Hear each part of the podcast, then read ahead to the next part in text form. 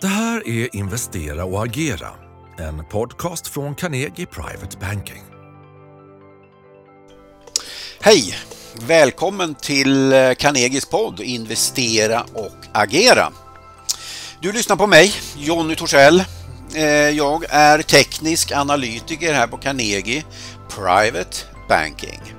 Eh, idag när vi spelar in det här så är det den 25 januari.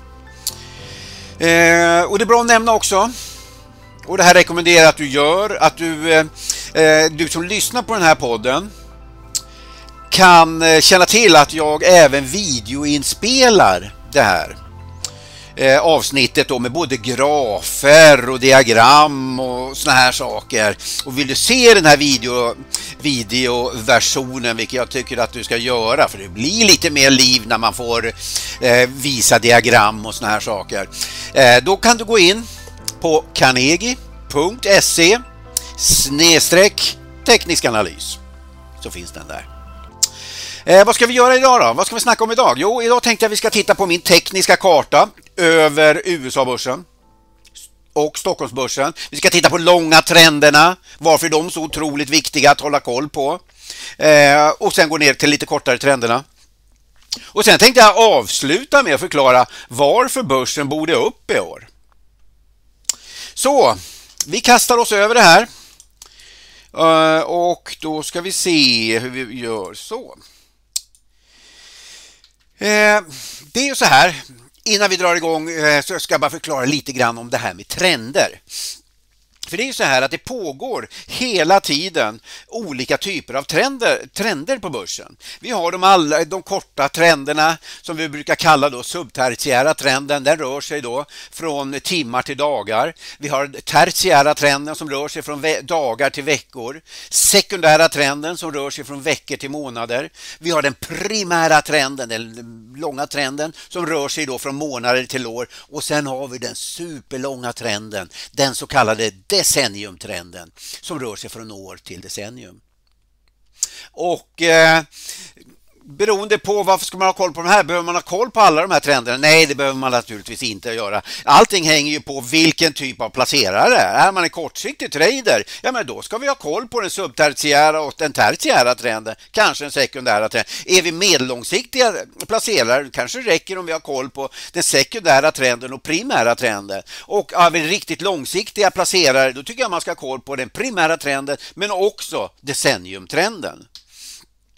Varför är decenniumtrenden då så himla viktig att hålla koll på? Jo, därför att den är avgörande för karaktären i primärtrenden. De största fallen det sker när vi, har, när vi befinner oss i en secular bear market. Och bara för att hålla isär här nu, jag kommer att kalla det, ibland kommer jag kalla det decenniumtrenden, men i USA kallar de samma sak secular bear market eller secular bull market. Det är de riktigt långsiktiga trenderna då. Bara så att du, vi, vi håller ordning på det. Jag kommer att variera lite grann. Så de största fallen de sker alltså i en secular bear market när, när den riktigt långa trenden pekar nedåt. I en secular bull market, då får vi då och då nedgångar på mellan 15 till 30 procent som vi ska titta på alldeles strax och därefter så brukar den här långsiktiga trenden då återupptas. Eh, och vi tenderar att få recessioner, eh, det vill säga i ekonomin, när vi befinner oss i secular bear markets perioder och snarare då ekonomiska nedgångar i en fallande primärtrend. Eh, så, går vi över då och tittar på USA-börsen eh, så kan vi konstatera, så ser vi nu, nu en, en, en, bild på att eh, i det här fallet då som jag visar, eh, ni som lyssnar på podden, så visar jag en bild nu över eh, S&P från 1924 och framåt. Och här ser vi, eh, i den här bilden så visar jag då att vi har eh, från toppen 1929 så befann sig index i en 15 år lång bear market-period ett secular bear market. Sen bröt det upp då 1944 där någonstans, mitten på 40-talet och sen fick vi en 24 år lång secular bull market period fram till toppen då 1968. Sen gick vi in i en 13 år lång eh, bear market period. Sen bröt det ut då i början på 80-talet Eh, och sen fick vi en 20 år lång bull market, eller ja, en secular bull market fram till toppen år 2000. Sen gick börsen sidlänges i 12 år, bottnade 2009, bröt ut på uppsidan 2013 och nu har vi haft en, en secular bull market i 10 år. Eh, och eh, eh, vi vet ju det, som jag sa, då, decenniumtrenden ger tonen för primärtrenden. Här, i, i nästa diagram eh, så visar jag då utvecklingen i eh, S&P fast, eh, fast den är inflationsjusterad.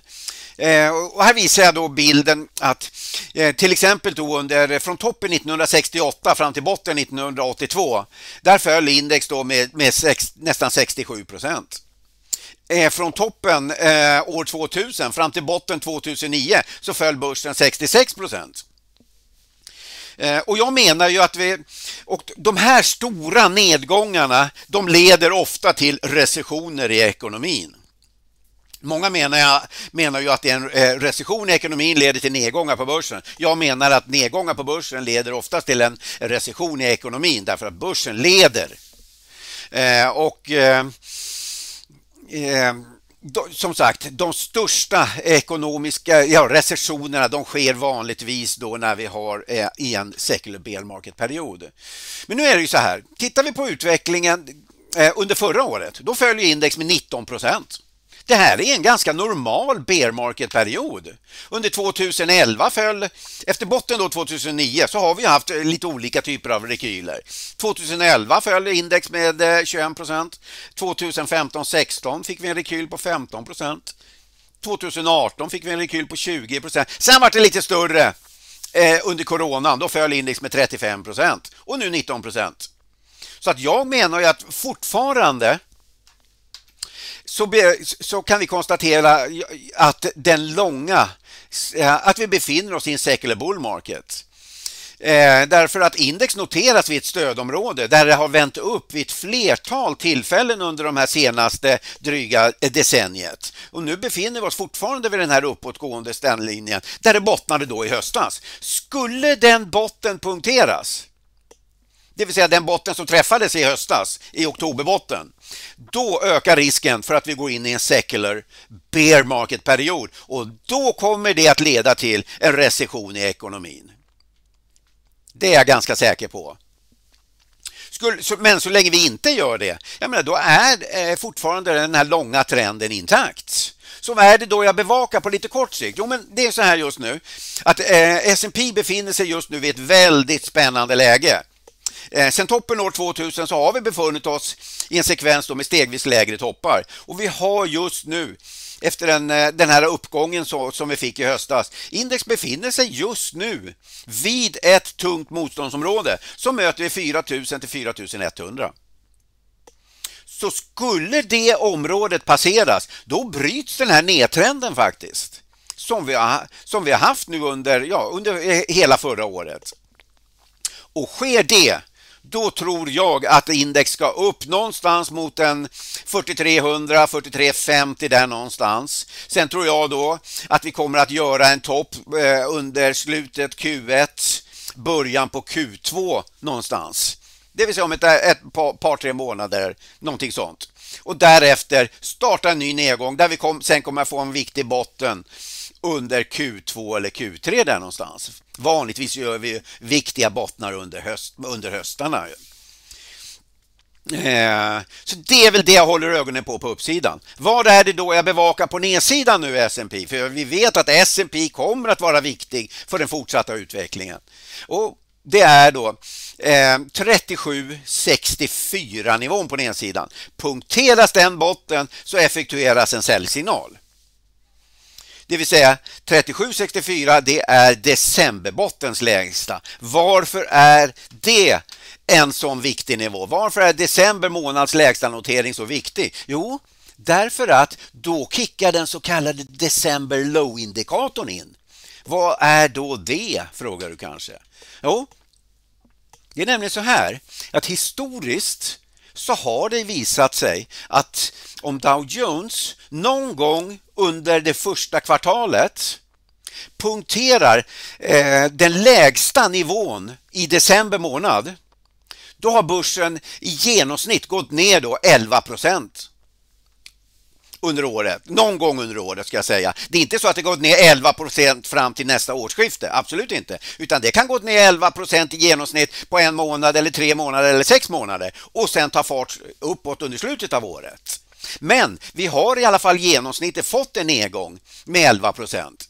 Det är alltså bara två tillfällen sedan 52, när vi inte har sett en nedgång efter det att decemberbotten har punkterats.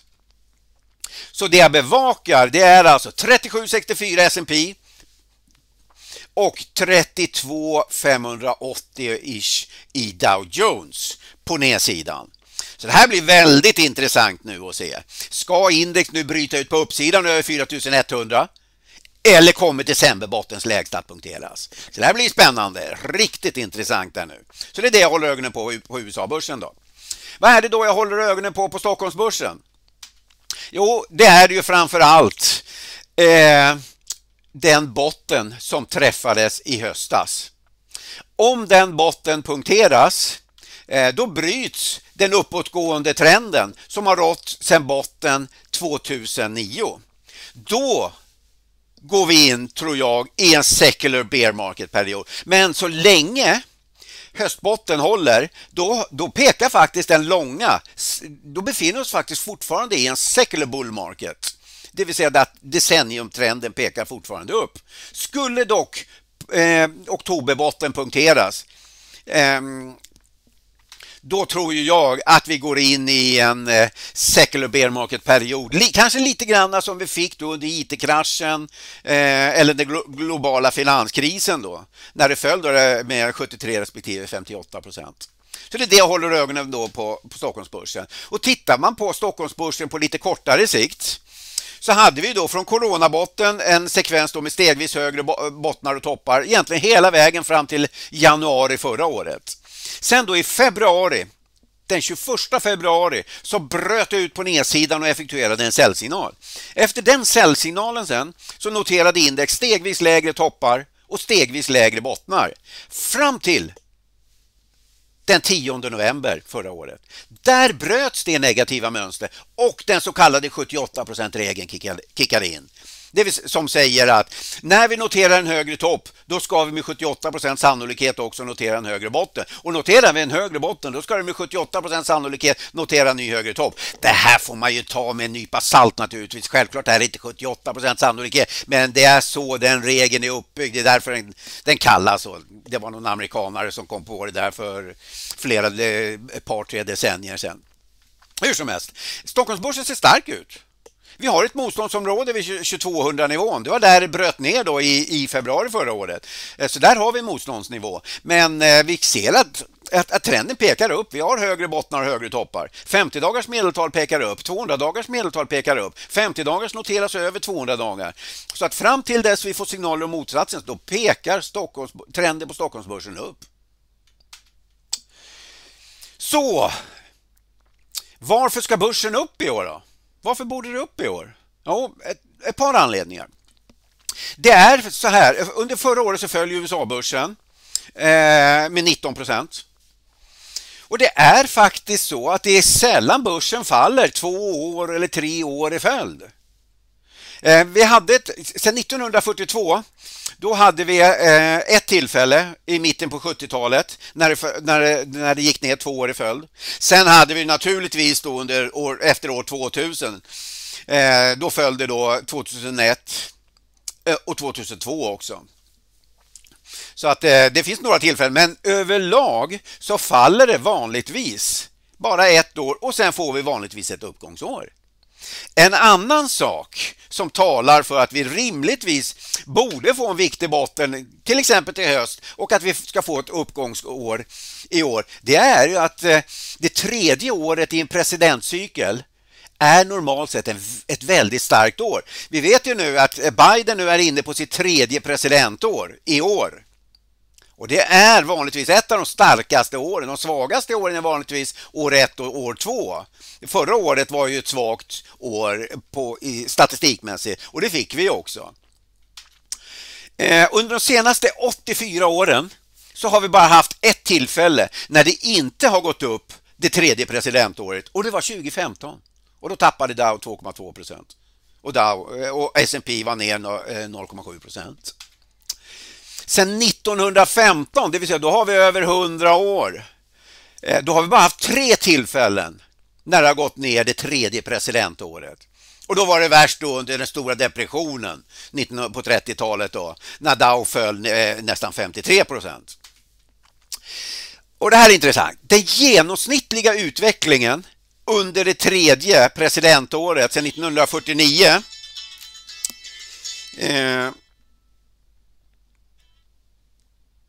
Ursäkta. Eh, genomsnittliga utvecklingen under det tredje presidentåret sedan 1949 det är 16,8 procent. Så det är riktigt bra, klart över det, eh, ett genomsnittligt börsår. Och det här är extra intressant tycker jag. Den genomsnittliga utvecklingen det tredje presidentåret efter det att vi haft en bear market som vi hade förra året när index eh, föll 19 procent. Den är 20,3 procent. Så att normalt sett ska det följa den här statistiken, då borde vi ha ett positivt år i år. Så om man ska på något sätt sammanfatta det här nu då, så kan vi konstatera att decenniumtrenden, det vill säga den riktigt långa trenden i USA, den pekar fortfarande upp. Och så länge som höstbotten förblir intakt så finns det möjligheter för att förra årets bearmarknad, att den kan vara över. För ett positivt scenario nu, nu vill jag säga då att USA-börsen vänder upp och passerar tidigare toppar och långa medeltal. Det vill säga att index måste passera 4100 nivån. Och sker det så siktar jag på en uppgång mot en 4300-ish någonstans och en topp under Q1 eller början av Q2 där någonstans. Och sen att det här börjar vända ner igen. Och eh, ska, eh, den nästa viktiga botten då ska träffas under Q2 och Q3 nästa år. Det är i alla fall den, den planen som jag har just nu. Sen får marknaden visa om jag har fel.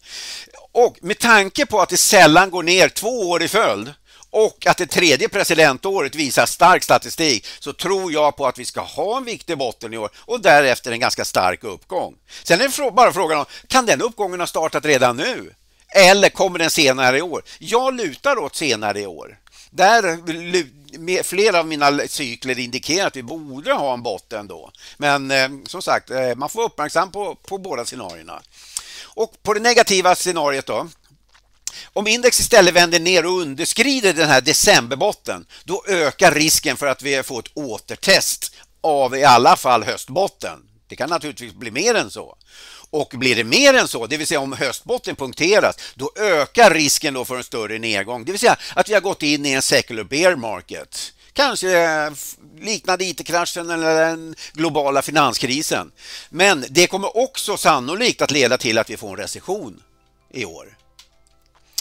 Eh, och om det sker så tror jag då att vi som sagt kommer att få en viktig botten under Q2, Q3 år. Eller i värsta fall Q1 2024. Jag tror att det är mer troligt under Q2, eh, Q3 i år. Eh, så det var det som jag hade idag. Så jag tackar så mycket för att du har orkat lyssna hela vägen till slutet. Tack!